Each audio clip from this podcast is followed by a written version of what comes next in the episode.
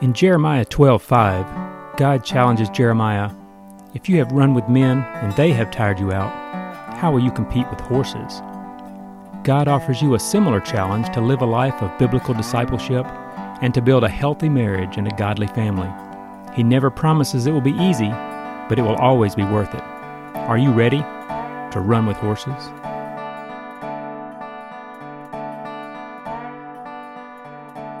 Hello, this is Norman, and welcome to Run with Horses. Hopefully, you're having a great day. It is a beautiful summer day in Wisconsin, where I'm at right now. And today we have a topic that I think is really important and hopefully helpful to you. You know, often we look at our life and we see things that we wish were different. And one of the things we wish was different is often our weaknesses. So the question of the day is how do you face your weaknesses? What do you do about them? You know, weaknesses, everybody has them. Nobody likes them in themselves, and we don't really like them in other people either. But there they are. They're just waiting to embarrass us and make us feel guilty all over again, all of our past failures, mistakes, and sins. So weaknesses come in all flavors mental, physical, emotional, moral. All of us have varying different kinds and degrees of limitations and weaknesses, and they often express themselves as sin. So, for most of our weaknesses, we either learn to work around them like a physical limitation, a handicap. In some way, we try to use a crutch or a wheelchair, maybe that's emotionally or mentally, to shore up that area that's weak. Uh, maybe we go to school to learn more, to to apply ourselves in a way that can uh, shore up this weakness that we have.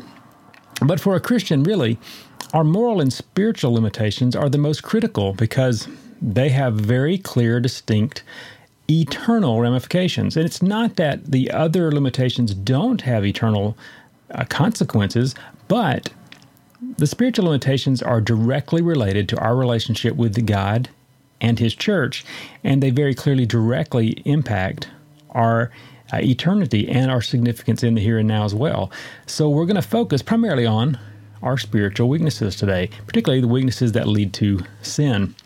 So I would like to just clarify that and maybe delve into that a little bit, many of our spiritual weaknesses come from unaddressed sin in our lives. Not necessarily true all the time, but many of our spiritual weaknesses, the places where we feel like my spiritual life is just not what it could be or not what it should be, it often comes from sin that hasn't been dealt with or not dealt with completely or not dealt with properly. So, you know, you can call unforgiveness a weakness and say, I'm just, I'm not good at forgiving people. I have trouble holding on to to um, a grudge and things like that. Well, if you leave it that way, you may want to shrug it off and treat it like a, you know a bad knee that keeps you from playing basketball. No need to address it. Just acknowledge that it's there. I have a bad knee and I can't play. Uh, you know, I'm I have this struggle with uh, pride, so uh, it's just there and I have to deal with it. But as a follower of Jesus, anything that hinders us from pursuing Him with our whole heart is a problem. So, unforgiveness, pride, all these things are suddenly a big deal. It isn't just a little thing, but it's a massive stumbling block that threatens both our unity with the church and our fellowship with God. If it's sin, it must be addressed as sin. So, I'm sure that many, if not most of you, will agree with that to some degree and already make a regular practice of confessing and repenting of known sin in your life. And I think that's good. We should do that. The problem comes in with areas where we have a continual, consistent struggle. Some people would call it a besetting sin. We have areas in our life where we we regularly are faced with this challenge and we fail. This weakness regularly shows up and leads to sin of some kind.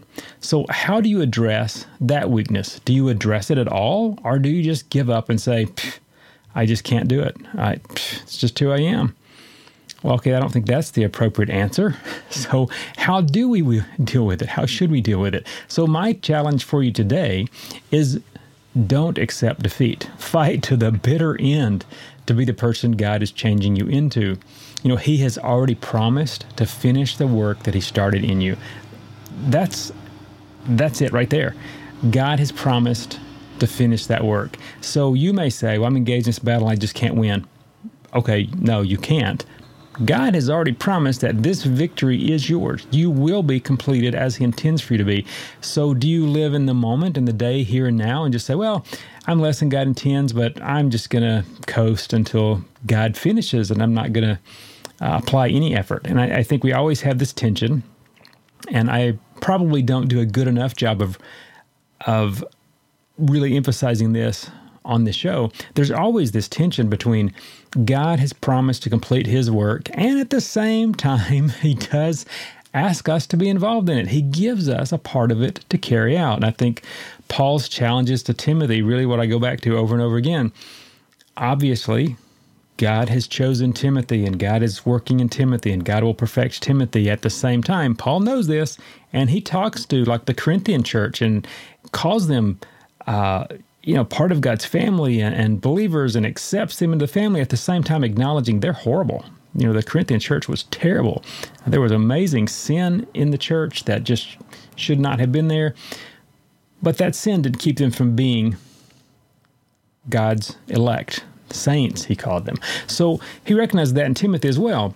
God is doing his work in Timothy at the same time. Hey, Timothy, apply real effort to godliness, to righteousness. Apply effort so that others will see your progress.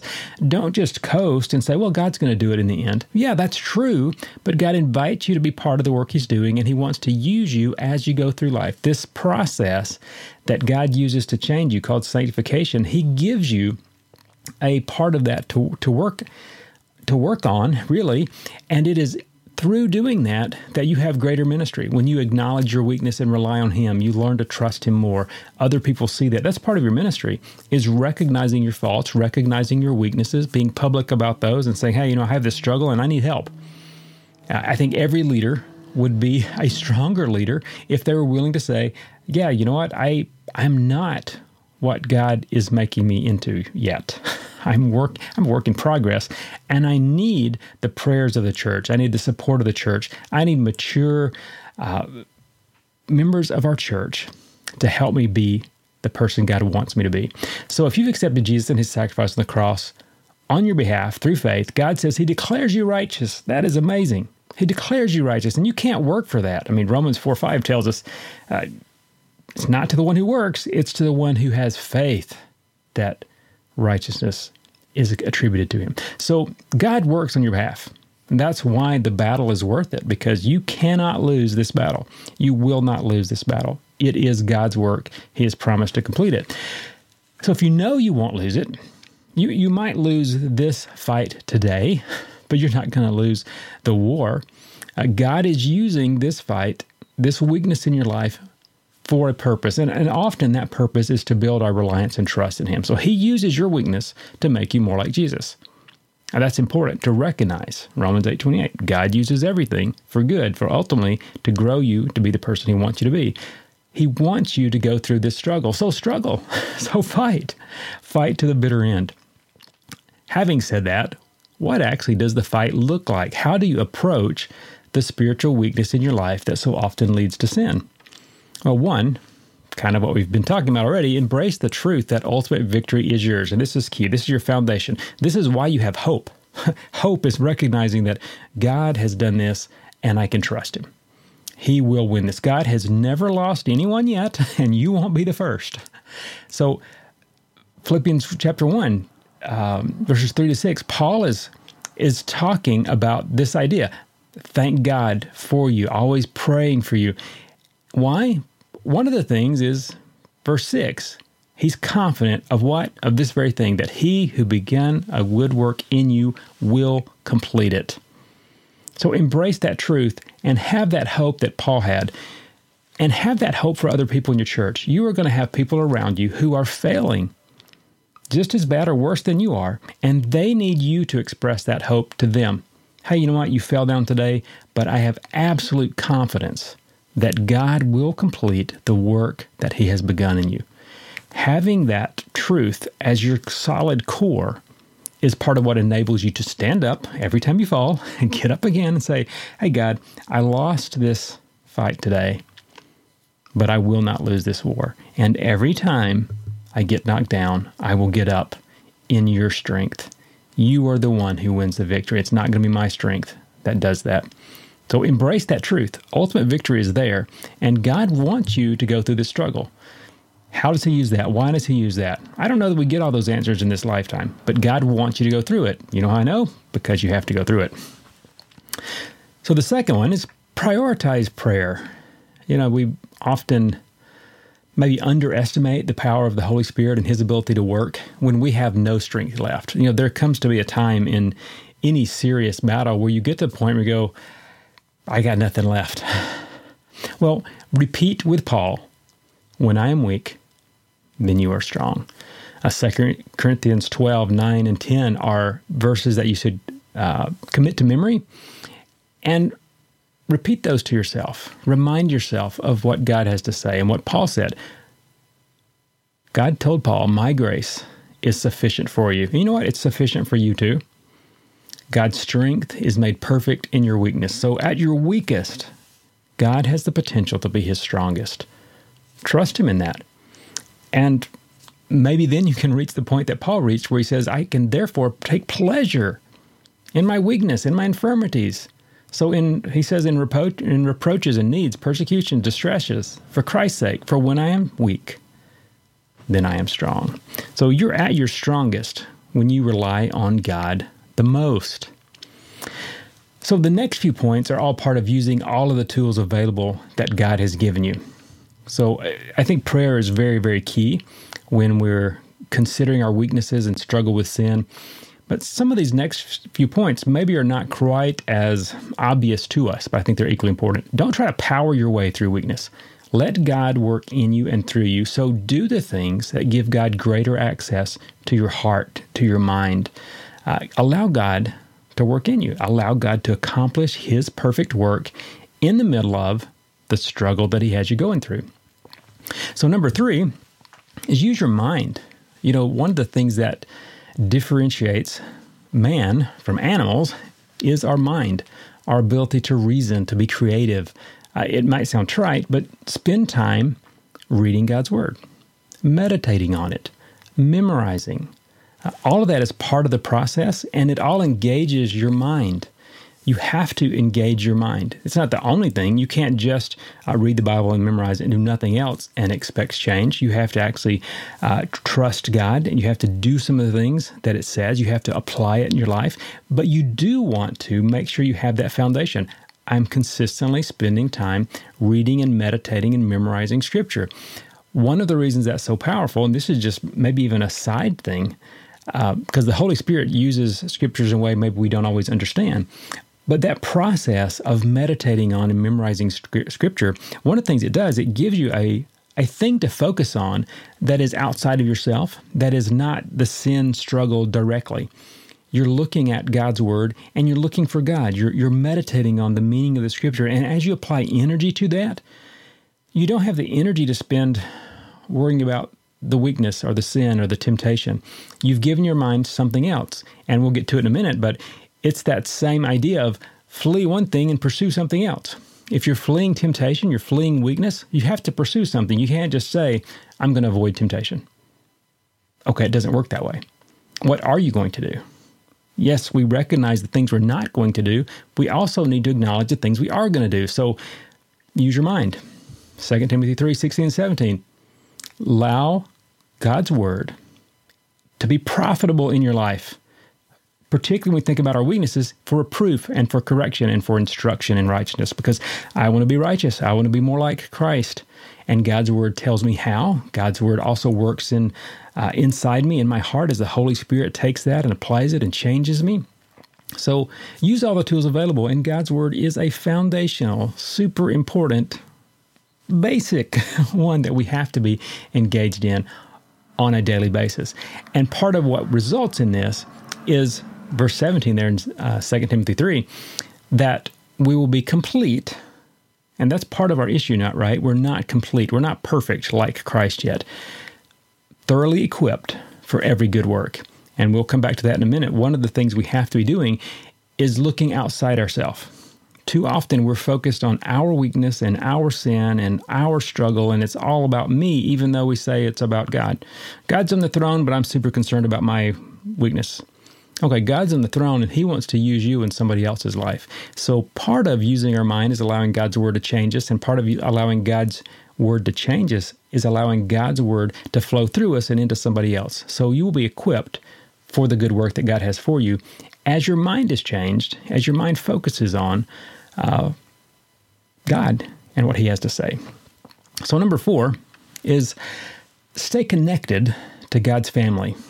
And this is an easy one for us to, to miss or to get away from. The church is so important in the life of a believer. Equally true, the church is a miserable bunch of losers who fail all the time and cause lots of trouble. Totally true.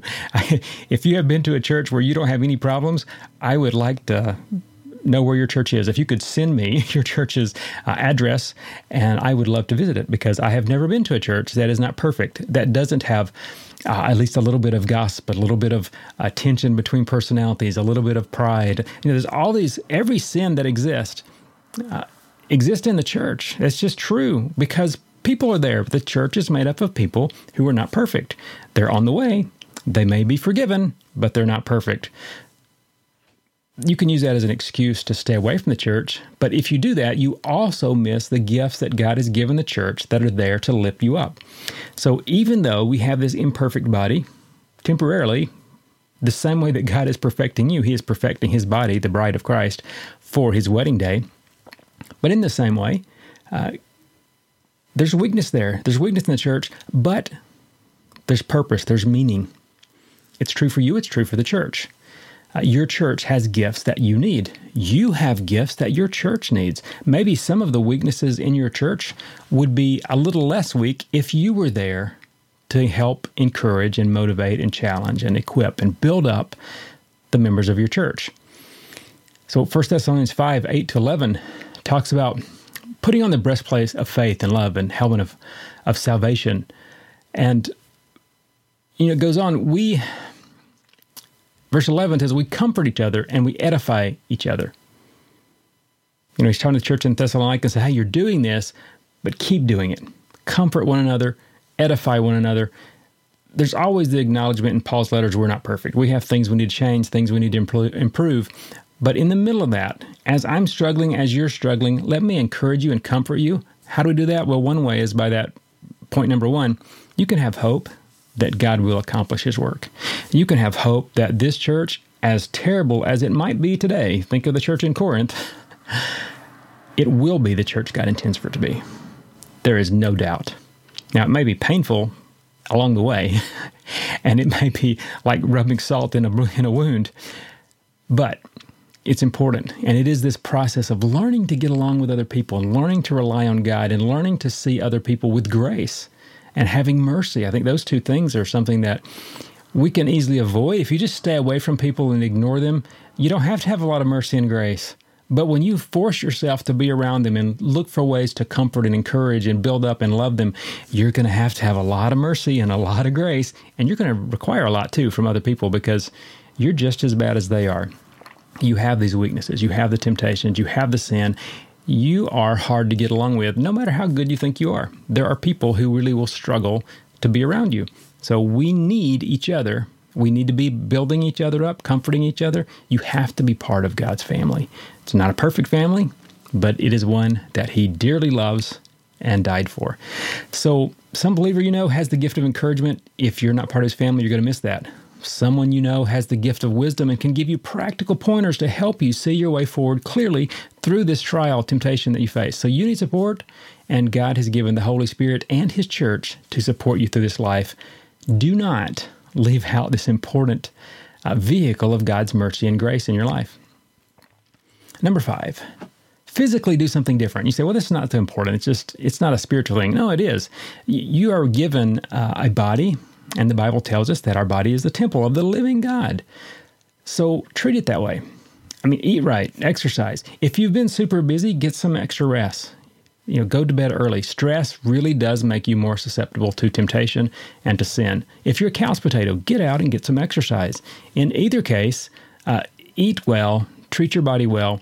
Uh, God has given you a certain level of, of health And I think your health affects your emotions. It, it affects your it affects you spiritually. So you need to treat your body in a way that uh, recognizes it is the temple of living God. God has given you His Holy Spirit. He dwells within you. Understand that. Treat your body that way and be intentional about using this gift that God's given you, whatever level of health that you have. It's all it's different for for all of us. Some of us run marathons, some of us have trouble walking to the fridge. Okay? That's fine, whatever you have. Be a good steward of what you have. And that's really what this comes down to. One of the things you should think about if you're really struggling with a weakness in your life and it's just really something that's going nowhere, one of the things that often can help you get through a sticking point is to get out and join people who are volunteering and serving in the community. Join a ministry in the church that's something different that you haven't done before. Do something that's going to engage your mind and engage you physically in a different way. Often we get stuck and we just keep going over and rehashing the same thing over and over again. I have this weakness, I have this weakness, I keep failing, I keep failing. And just we recite that in our mind. I'm terrible, I just can't do this. And that's not helpful. you can keep going over this rut and, and dig it deeper and deeper and deeper. That does not help you get out of it. You know what helps you get out of it? Change. And the change partly is recognizing God is doing something. I want to trust God with this, which means I need to stop worrying about it myself and be obedient to the things that He said. God wants me to use my gifts. So I have a problem. I'm going to pray. I'm going to give that to God. I'm going to memorize scripture and I'm going to prayerfully submit that to God as God, this is in your hands. And while you're working on it, I'm going to try to help somebody else. So get out physically and do something different that is going to help other people. Doing that uh, often can unlock uh, some things in your life that you didn't know were there you might receive new gifts as you serve in a way that's uncomfortable and you realize, hey, I've got a, I've got some gifts here I didn't know I had. Well, that can be really encouraging. Hey, God's working in me. God's using me. That is an awesome feeling to see and to know that God is working in you. So do something different physically when you're really struggling with a, a spiritual weakness. Um, and make sure that something that you're doing is not just, uh, you know, I'm going to go to the ballpark instead of sitting home and watching the ball game. Do something really different that is pursuing godliness, righteousness, Christ likeness, uh, the relationship with the church, ministry. Uh, do something that's recognizing the spiritual component of your life and giving this time and energy to God. Number six, pursue godliness and righteousness. So I already mentioned 1 uh, Timothy 6, 11, and 12. Uh, talk about Paul and Timothy talking about flee temptation and pursue righteousness. Be active and intentional in your pursuit and never give up. So Paul tells Timothy in verse 11 there of chapter 6, but you flee these things and pursue righteousness, godliness, faith, love, patience, patience, gentleness. Fight the good fight of faith. Lay hold on eternal life to which you're also called and have confessed the good confession in the presence of many witnesses. So he's really encouraging Timothy there are things that you have to run away from. Recognize that in your life. There are many, many things that you desperately need to run from. They are bad for you, and they may be things that are not sin.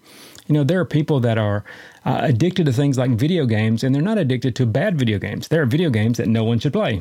There are video games that are I don't know that they're necessarily bad, but when they swallow up your time and your energy and your your focus to a degree where you don't have anything left, okay, that's bad. You might need to flee that.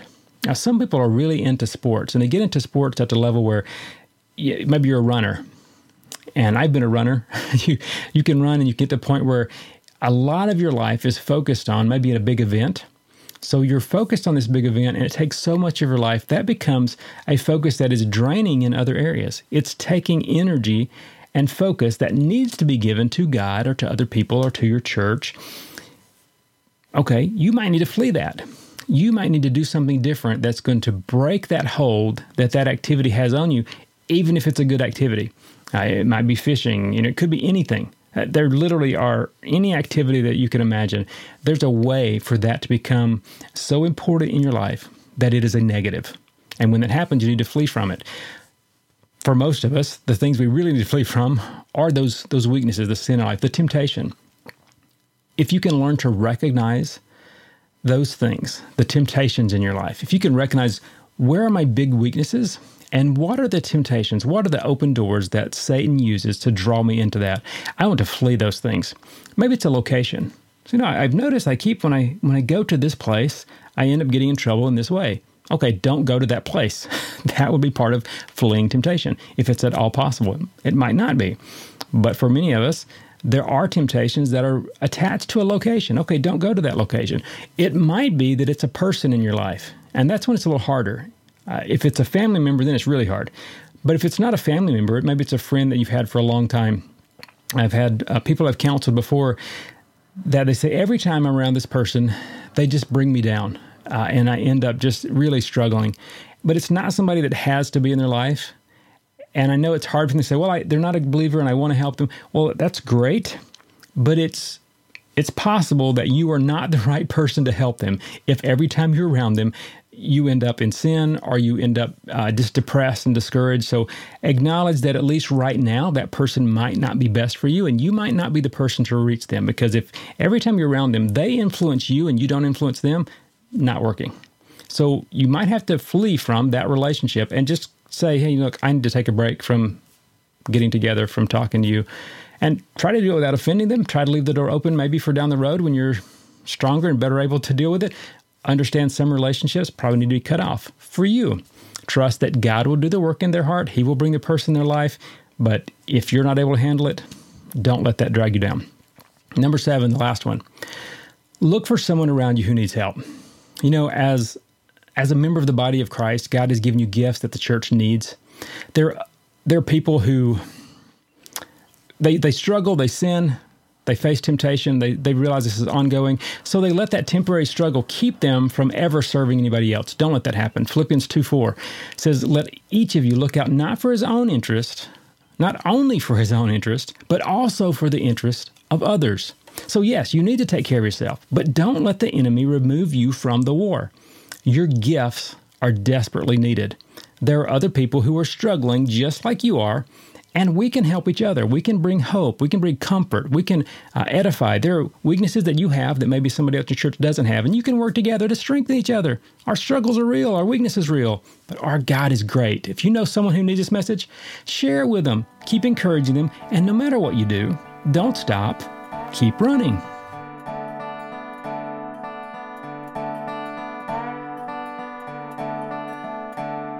Thanks for joining us today. If you have a question we can address on the show or just want to send us a word of encouragement, send an email to talk at runwithhorses.net. That's T A L K at runwithhorses.net. We look forward to hearing from you. In the meantime, keep running.